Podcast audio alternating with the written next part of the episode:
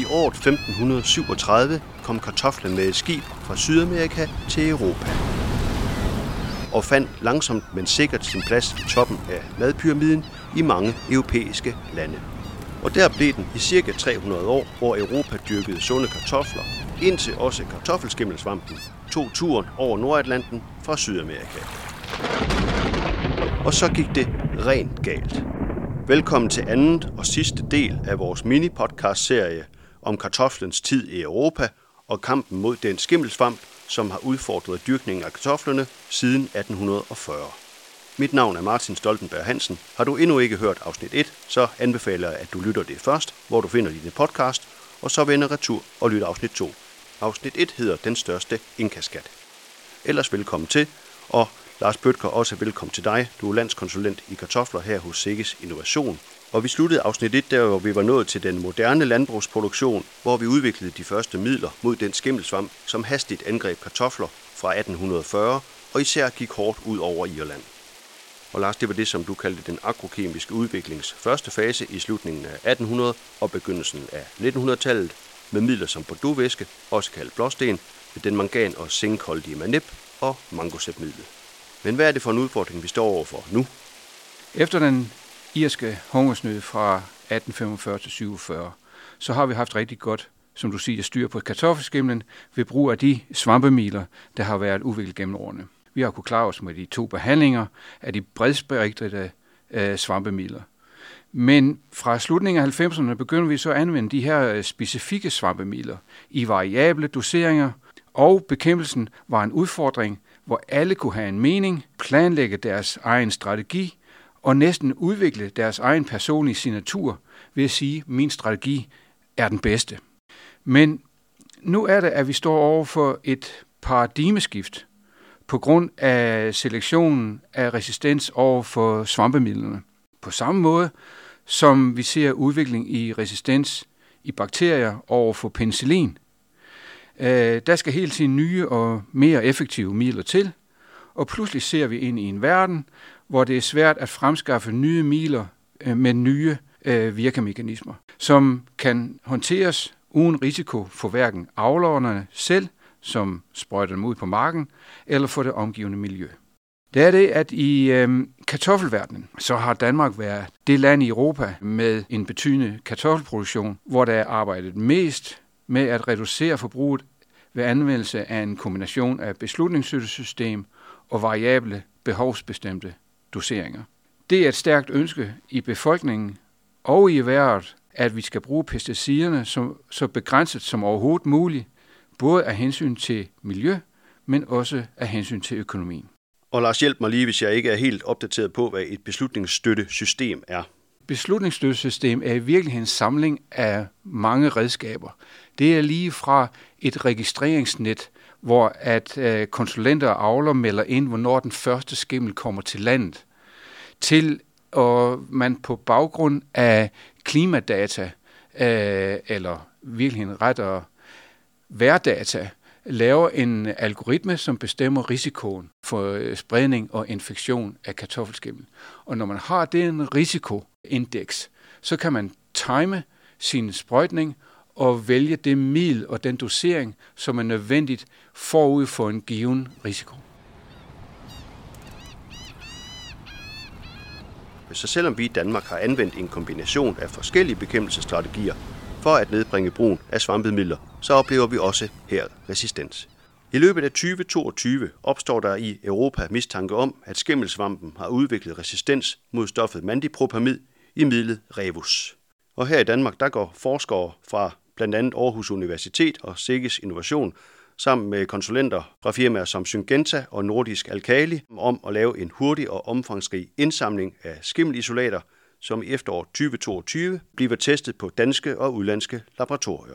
Og i december samme år står det klart, at forsøgene viser skimmelisolater af den såkaldte E U treogfyrre skimmel, som har hundrede procent resistens. Og de test, dem er du med til at gennemføre, Jens Grønberg Hansen. Du er seniorrådgiver ved Institut for Agroøkologi ved Aarhus Universitet. Og Jens, kan du ikke starte med at fortælle, hvor længe du har forsket i kartofler og skimmelsvampe, og hvorfor den her mistanke og test i tyve toogtyve er så skelsættende for den måde, som vi forstår kartoffelskimmel på? Jeg har arbejdet med kartoffelskæben siden nitten syvogfirs, hvor jeg blev ansat. For at forstå den nuværende situation er det jo helt øh, evident at forstå det her, som Lars forklarede i den første podcast, at vi har fået en ny øh, population i Danmark, hvor vi har kønneformering. Det giver diversitet, og det giver også en større risiko for, at vores sorter de bliver udfordret øh, med, at øh, skibben kan overkomme resistens i sorterne, og det giver også en større risiko for udvikling af fungicidresistens. Og det er så det, vi, vi har set eksempler på øh, nu med mandipropamid. Vi har haft, øh, vi har haft tilsvarende situation øh, for andre midler tidligere, men, men lad os tage mandipropamid-situationen sidste år, hvor vi så det i nogle af vores egne forsøg.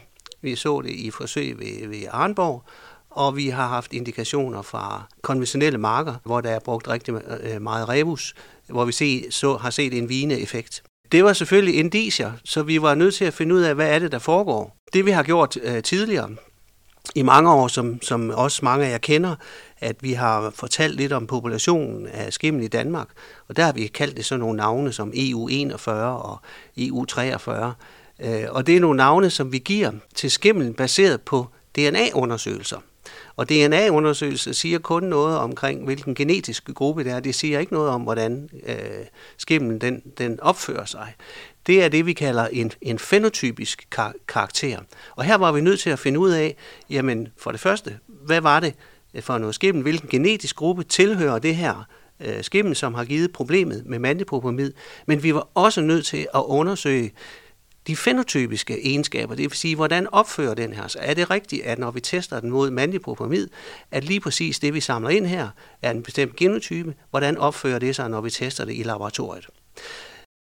Så det vi gjorde, det var, at vi indsamlede kartoffelskimmel fra nogle af vores forsøg, hvor vi har set problemet, og i landmandsmarker. Og det har vi både indsamlet, sådan så vi kunne lave D N A-undersøgelser, og så har vi også indsamlet det levende, sådan så vi kunne tage det tilbage i laboratoriet og overføre det til agarplader, sådan så vi kunne arbejde med det i laboratoriet. Min kollega Isaac Aboulay, han har så arbejdet med det i laboratoriet, men faktisk mest ved at tage over til nogle kollegaer, vi har i Skotland på James Hutton Institute, hvor de har rigtig meget erfaring med at lave de her undersøgelser. Så han medbragte faktisk hundrede levende isolater til James Hutton Institute, hvor de så testede de her isolater, vi havde indsamlet, på blade, som man tog af planterne og lagde i nogle små skåle. Det var altså levende blade.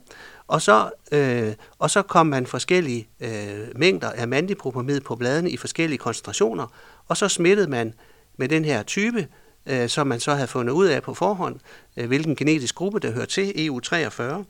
Øh, der tog vi femogtyve af dem ud, E U treogfyrre, og så smittede vi de her planter, og det viste sig så, at de var overhovedet ikke følsomme over for øh, mandipropamid. Selv ved de højeste koncentrationer, der kunne, der kunne det her skimmel, som vi kom på bladene, de kunne inficere bladene og smitte bladene og lave nye sporangier, ny, nyt smitstof på bladene. Vi testede også andre genotyper, vi kender fra Europa, og, og der virkede mandipropamid.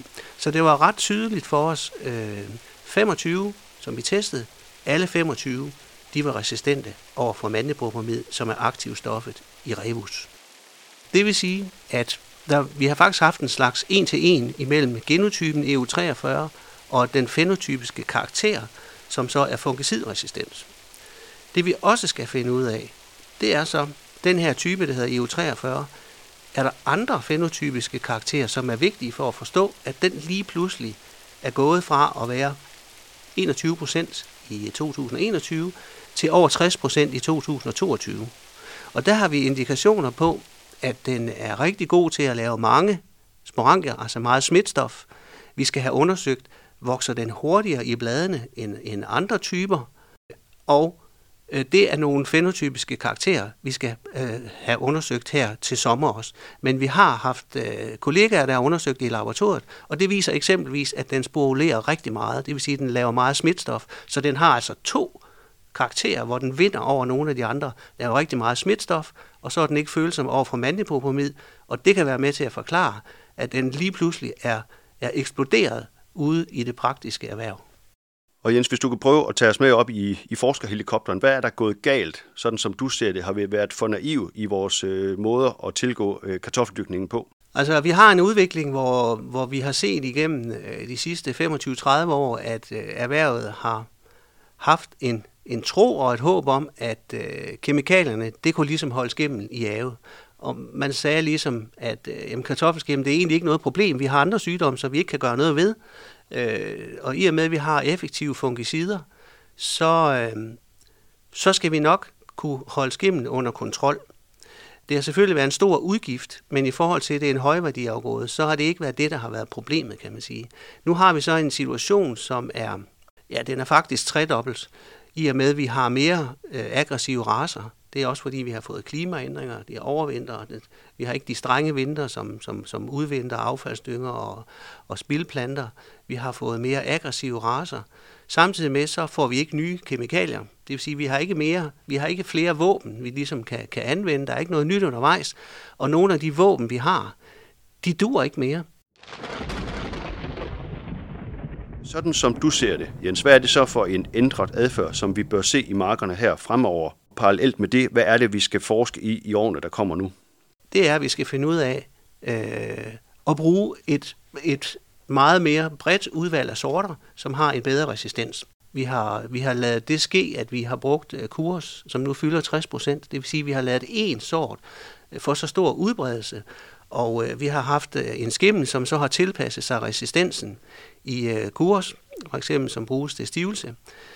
Så en af de forskningsopgaver, vi har, det er at finde ud af at få lavet nogle bedre sorter med højere resistens, og så skal vi have dem testet under danske forhold, det vil sige de genotyper, vi har, eller fenotyper også, øh, hvordan, hvordan øh, agerer de over for de nye sorter, sådan så vi kan rådgive om, hvilke sorter vil være relevante at bruge under de forhold, vi har i Danmark. Det er et af de vigtige ting. Vi har jo forsket i at udvikle beslutningsstøttesystemerne til at time det her rigtigt. Hvornår skal vi begynde?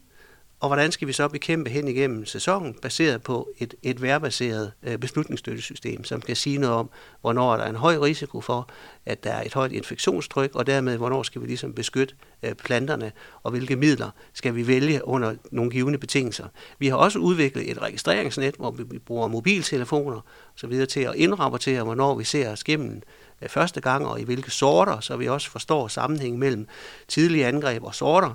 Så det skal vi selvfølgelig køre videre med. Øh, sådan så vi øh, laver strategier, som hedder, man kan kalde det antiresistensstrategier, fordi nu har vi mistet, vi har mistet øh, Revus. Så derfor et andet forskningsområde, det er jo så antiresistensstrategier. Og hvad er det så, antiresistensstrategier? Jamen punkt et, det er jo så sådan, at hvis vi skal forstå, hvordan øh, en resistensudvikling sker, så er det jo, at vi kommer til at sprøjte på kartofler, øh, der er angrebet af kartoffelskimmen. Så vi har jo haft et kæmpe Øh, infektionstryk af kartoffelskimmel i de sidste ti år, hvor vi ikke har kunne holde det tilbage. Det vil sige, at vi har faktisk brugt kemikalier på øh, marker, hvor der har været øh, aktive øh, angreb. Så vi skal, det første, vi skal, det er, at vi skal nedsætte infektionstrykket. Den kan jo komme fra inficerede knolde, det kan komme fra ågesporer, der er i jorden, det kan komme fra affaldsdynger, og det kan komme fra spildkartofler. Så alle de fire kilder skal vi faktisk øh, arbejde på at finde strategier for, hvordan kan vi nedsætte smitten fra de kilder. Øh, og det er selvfølgelig klart, at ågesporene, det er noget med sædskifterne. Så vi skal til at arbejde på at have flere år imellem kartoflerne, fordi ågesporene kan overleve op til fem år i, i, i jorden. Og vi har vist, øh, det har man vist øh, i erhvervet selv, at hvis man har anstrengende sædskifter, så kommer skimmen tidligere. Vi skal kigge på affaldsdyngerne, som vi skal have dækket af, fordi det kan give tidlige angreb, og ligesom med, med spildkartoflerne, kan der stå og blive dannet ågsporer i de marker, hvor vi har spildkartofler, og det bliver så falske sædskifter. Så det er nogle ting, som erhvervet skal gøre, men vi skal også undersøge, hvad det er for nogle strategier, der er vigtigste øh, med hensyn til antiresistens. Det, som vi gør i øjeblikket, det er, at vi siger, hvordan kan vi, hvordan kan vi så øh, nedsætte forbruget af pesticiderne, øh, uden at det går ud over dyrkningssikkerheden. Og der er vi så begyndt at arbejde med at forske i, hvordan vi kan bruge alternativer. Så det vil sige, at vi er lige i en fase nu, hvor vi er ved at undersøge, hvilke stoffer er der tilgængelige biologiske stoffer, hvordan skal de bruges, kan vi bruge additiver til dem, hvordan skal vi tildele dem, hvordan kan de bruges sammen med traditionelle kemikalier. Det er vi lige ved at undersøge lige nu, og der er nogle meget lovende resultater, som, som jeg er sikker på, vi, vi vil komme til at bruge i antiresistensstrategier. Og Lars, så vender jeg mig lige over mod dig og tager de her helt aktuelle briller på. For hvad med det markarbejde, som kommer nu her, og det, der ligger lige for? Der er jo få midler tilbage at behandle med. Men kan du forklare, hvordan man optimalt bør bruge de midler, som er tilbage? Det er jo det store spørgsmål, fordi i virkeligheden har vi kun to forebyggende øh, svampemiddel tilbage. Vi har fluazinam, som er indeholdt i øh, produkterne Sjland, Banjo og Signal, og så har vi oxatiapiprolin, som er indeholdt i den nye svampemiddel Sorvec Enicade. Sorvec skal først udbringes før en højrisikoperiode, når der er registreret skimmel i Danmark, men ikke i selve marken. Sorvec skal altid blandes med fluazinam for at hindre risikoen for udvikling af resistens. Det vil jo være nødvendigt at anvende mandipropamid, selvom vi må forvente, at der er cirka halvtreds procent resistente isolater. Men det er som princip vigtigt at blande og skifte mellem midlerne og bruge en stor vandmængde, så planterne dækkes godt af. Aldrig køre solprodukter uden at blande mellem midler. Det giver alt i alt tretten ugers dækning. tre uger med Sorvec og ti uger med fluazinam. Så det vil sige, at man skal ikke komme for tidligt for at være sikker på, at man har øh, behandlinger nok hen, i, øh, hen til september. Og tak for de helt konkrete råd, Lars. Hvor kan man ellers følge med, hvis man står foran markarbejdet og gerne vil være helt opdateret med den helt nyeste viden på området her?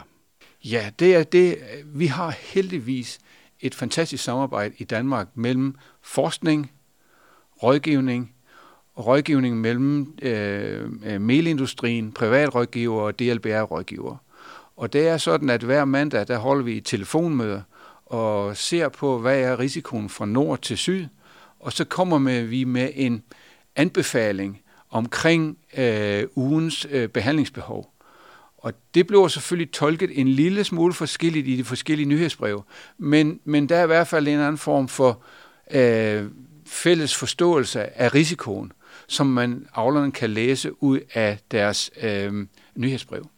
De kan også gå ind selv og se i det system, det her Blight Manager, som ligger på Aarhus Universitets hjemmeside, og på Crop Manager, som er et softwareprogram, der er udviklet af SIGUS Innovation, som øh, viser både risikoen og beskyttelsen på markniveau. Og uanset hvad, så lyder det jo til, at der blæser helt nye vinde over kartoffelmarkerne i de her år. Og hvordan ser du udfordringen sådan, som det er lige nu? Jamen, det er, det er klart, at, at råvaregrundlaget, specielt i den sene produktion af stivelskartofler, chipskartofler, pomfritter, og i virkeligheden også lægkartoflerne er udfordret i hele Europa. Vi står nok i Danmark i første række i forhold til problemerne, fordi vi har kun to forebyggende svampemidler. I de andre øh, europæiske lande, der har, har de flere svampemidler til rådighed. Så det er virkelig kun et spørgsmål om tid, før man også rammes af den her problemstilling i resten af Europa, og så står over for de her øh, voldsomme udfordringer med kartoffelskimmel. Og her skal vi jo huske, at kartoffelproduktionen er langt større udbredt, er langt mere udbredt i, i Holland og Belgien og Frankrig, Polen, Tyskland, end den er her. Jeg mener, at den her problemstilling så hurtigt som muligt skal løftes op som en europæisk problemstilling, og ikke bare en dansk problemstilling. Så altså nødvendigt med en samlet europæisk handleplan på området her, hører jeg dig sige. Og hvad skal den så indeholde helt konkret? Den handleplan, den skal indeholde flere parallelle spor. Den skal både have et politisk spor, den skal have et øh, praktisk spor, hos landmændene og et rådgivningsspor og et forskningsspor. Vi skal gøre myndigheder og styrelser opmærksom på, at vi er voldsomt udfordret, og vi har behov for en hurtigere godkendelsesproces, både for de midler, Jens talte om, og for nogle af de svampemidler, der, er på, der kræver en, en regodkendelse. Og så, så skal vi til at bruge en kombination af alle virkemekanismer, både hvad angår resistensgenerne i sorterne og forskellige virkemekanismer i svampemidlerne. Vi skal fortsat beskytte vores resistensgener i de nye sorter, som kommer frem med plantebeskyttelsesmidler, men nu på en mere klog måde. Og Lars, hvis vi skal summere op, hvad er så hovedprincipperne i bekæmpelse af kartoffelskimmel i fremtiden? Vi skal blande de få svampemidler, vi har tilbage. Vi må aldrig køre soloprodukter. Det har vist sig nu, at det førte til resistens øh, når, over for både metalaxyl, for fluazinam tidligere, og nu for mandipropamid. Vi skal skifte mellem midlerne så godt vi kan, trods det begrænsede udvalg vi har. Vi skal bruge vores beslutningsstøttesystem til at time eller virkelig placere sprøjtningerne og de forskellige midler, vi har til rådighed, så præcist som overhovedet muligt, så vi får maksimal udnyttelse af effekten forud for en skimmelfavorabel periode.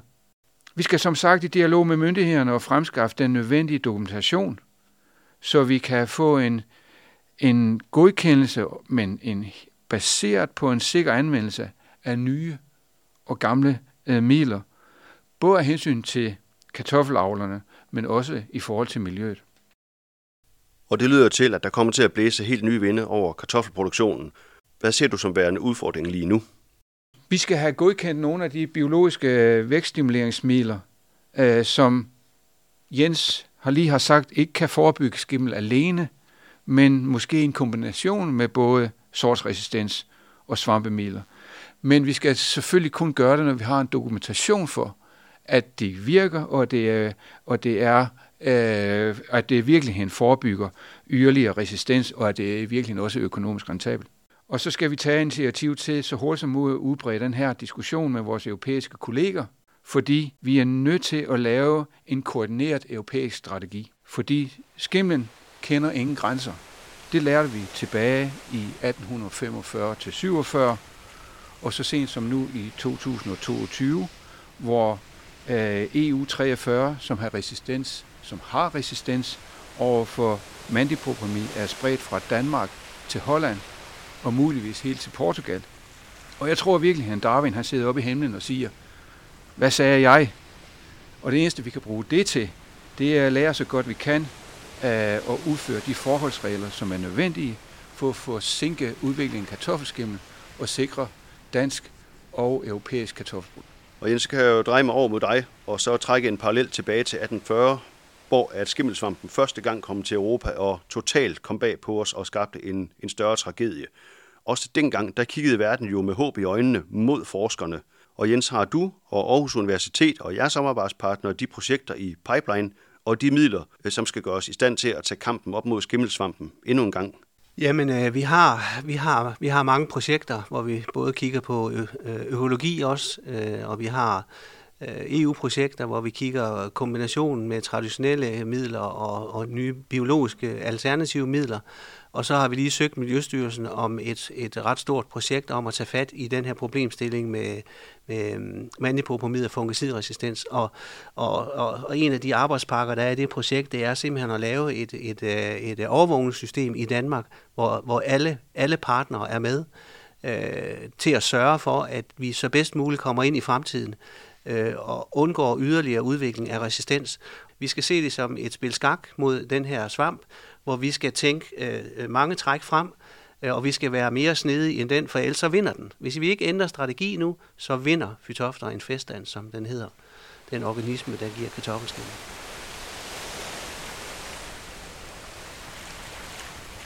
Her har du lyttet til andet og sidste afsnit af mini-podcastserien om kartoflens historie i Europa og udfordringerne ved skimmelsvamp. Og første afsnit, det hedder altså Den Største Inkaskat, og du finder den der, hvor du lytter podcast, eksempelvis Spotify eller Apple. Denne podcast er blevet til med støtte fra Kartoffelafgiftsfonden, og hvis du vil lytte flere plantepodcast for os, så kan du søge på SEGES eller på plante-podcast, og så kan du trykke følg eller abonner, hvis du altid vil have det nyeste afsnit ind i dit podcast feed. Er du blevet opmærksom på afsnittet her på Facebook, så husk at tagge din konsulent eller din markmand i kommentarfeltet. Og endelig vil jeg sige tak, fordi du lytter til podcast fra SIGUS Innovation. Det er altid ny viden på vejen.